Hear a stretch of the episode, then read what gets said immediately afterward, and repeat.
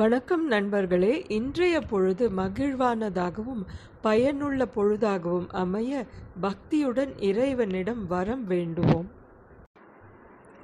இன்றைய பதிவில் பரபிரமத்துக்கு உருவம் இல்லை என்று சொல்கிறாங்களே பின்ன எப்படி இவ்வளவு தேவதா ரூபங்கள் அவர்களுக்கு தனிப்பட்ட பெயர்கள் வழிபாடு என்றெல்லாம் ஏற்பட்டது என்பதை பற்றி பேசலாம். கண்ணுக்கு தெரியாத சத்ஸ்வரூபமான இருப்பு நிலையே இறை தத்துவம் என்ற புரிதல் இருக்கு. ஜீவனுடைய பிறப்பு மாயை என்ற ஆசையின் காரணமாக நிகழ்கிறது. ஆசை என்ற மாயை ஆன்மாவின் ஆனந்தத்தை திரையிட்டு மறைத்து விடுகிறது. அறிவை மூடிவிடுகிறது. ஒவ்வொரு பந்தப்பட்ட ஜீவனும் தன்னை உணர்ந்து உண்மையை உணரும் பயணத்தை துவங்குற வரையில அவன் கண்ணுக்கு உண்மைகளும் பரபிரமத்தின் தத்துவமும் புரியறதில்ல. அவனுடைய உள்ளத்துல சிந்தனையில அறிவுல தெளிவு இருக்கிறதில்ல. அதன் காரணமாக கண்ணுக்கு புலப்படாத உருவமில்லாத ஒரு விஷயத்துல அவனால கவனம் செலுத்துறது மிகவும் கடினமாக இருக்கு. பக்குவமில்லாத ஆத்மாவுக்கு இயலாமலே போகிறது.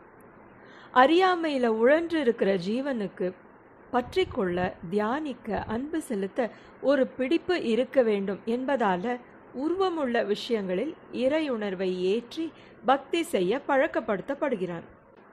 ஆரம்ப நிலை பள்ளியில் சொல்லி தருவது போல சின்ன பயிற்சிகளில் துவங்குது நமது பயணம். உருவ வழிபாடு பக்தி நம்பிக்கை என்று படிப்படியாக அனுபவப்பட்டு பக்குவப்பட்ட பிறகு அரூப இறை தத்துவத்தின் புரிதல் வசப்பட ஆரம்பிக்குது. உருவ வழிபாட்டு தத்துவத்தை இன்னொரு விதமாகவும் பார்க்கலாம்.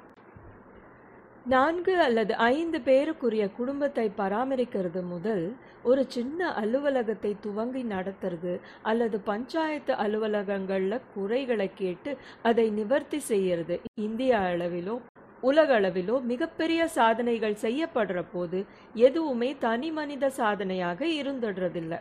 ஒரு செயல் மகத்தான வெற்றி அடைய பல கைகள் பலருடைய திறமை யுக்தி உழைப்பு ஒன்று சேர வேண்டியிருக்கு. மிகப்பெரிய பிரபஞ்சத்தின் சின்ன துகள் நமது பால்வெளியும் சோலார் குடும்பமும் பூவுலகும் நாடும் வீடும் நாமும். அதனுள் இயங்கும் நமக்கே இவ்வளவு முனைப்பும் கூட்டு முயற்சியும் வெற்றி பெற அவசியமாகிறது எனும் போது எண்ணத்தில் அடங்காத வெளியை சிருஷ்டித்து எண்ணிக்கையில் அடங்காத பேரண்டங்களை உருவாக்கி பராமரித்து இறுதியில் அதனை தன்னுள் ஒடுக்கும் அந்த தன்னிகரல்லாத அற்புத சக்தி அதனுடைய பிரதிநிதியாக ஹைரார்கிக்கல் முறையில் பல கடவுளர்களை தேவதைகளை சிருஷ்டி செய்திருப்பதன் நோக்கத்தை நம்மால ஊகிக்க முடியுது. மானிட உலகின் ஸ்தூல சரீரத்தை தாங்கிய ஜீவர்களைப் போல இந்த தேவதைகளும் சூக்ஷ்ம உடல் தாங்கி வேறு பரிமாணத்தில் இயங்குறாங்க இயக்கப்படுறாங்க.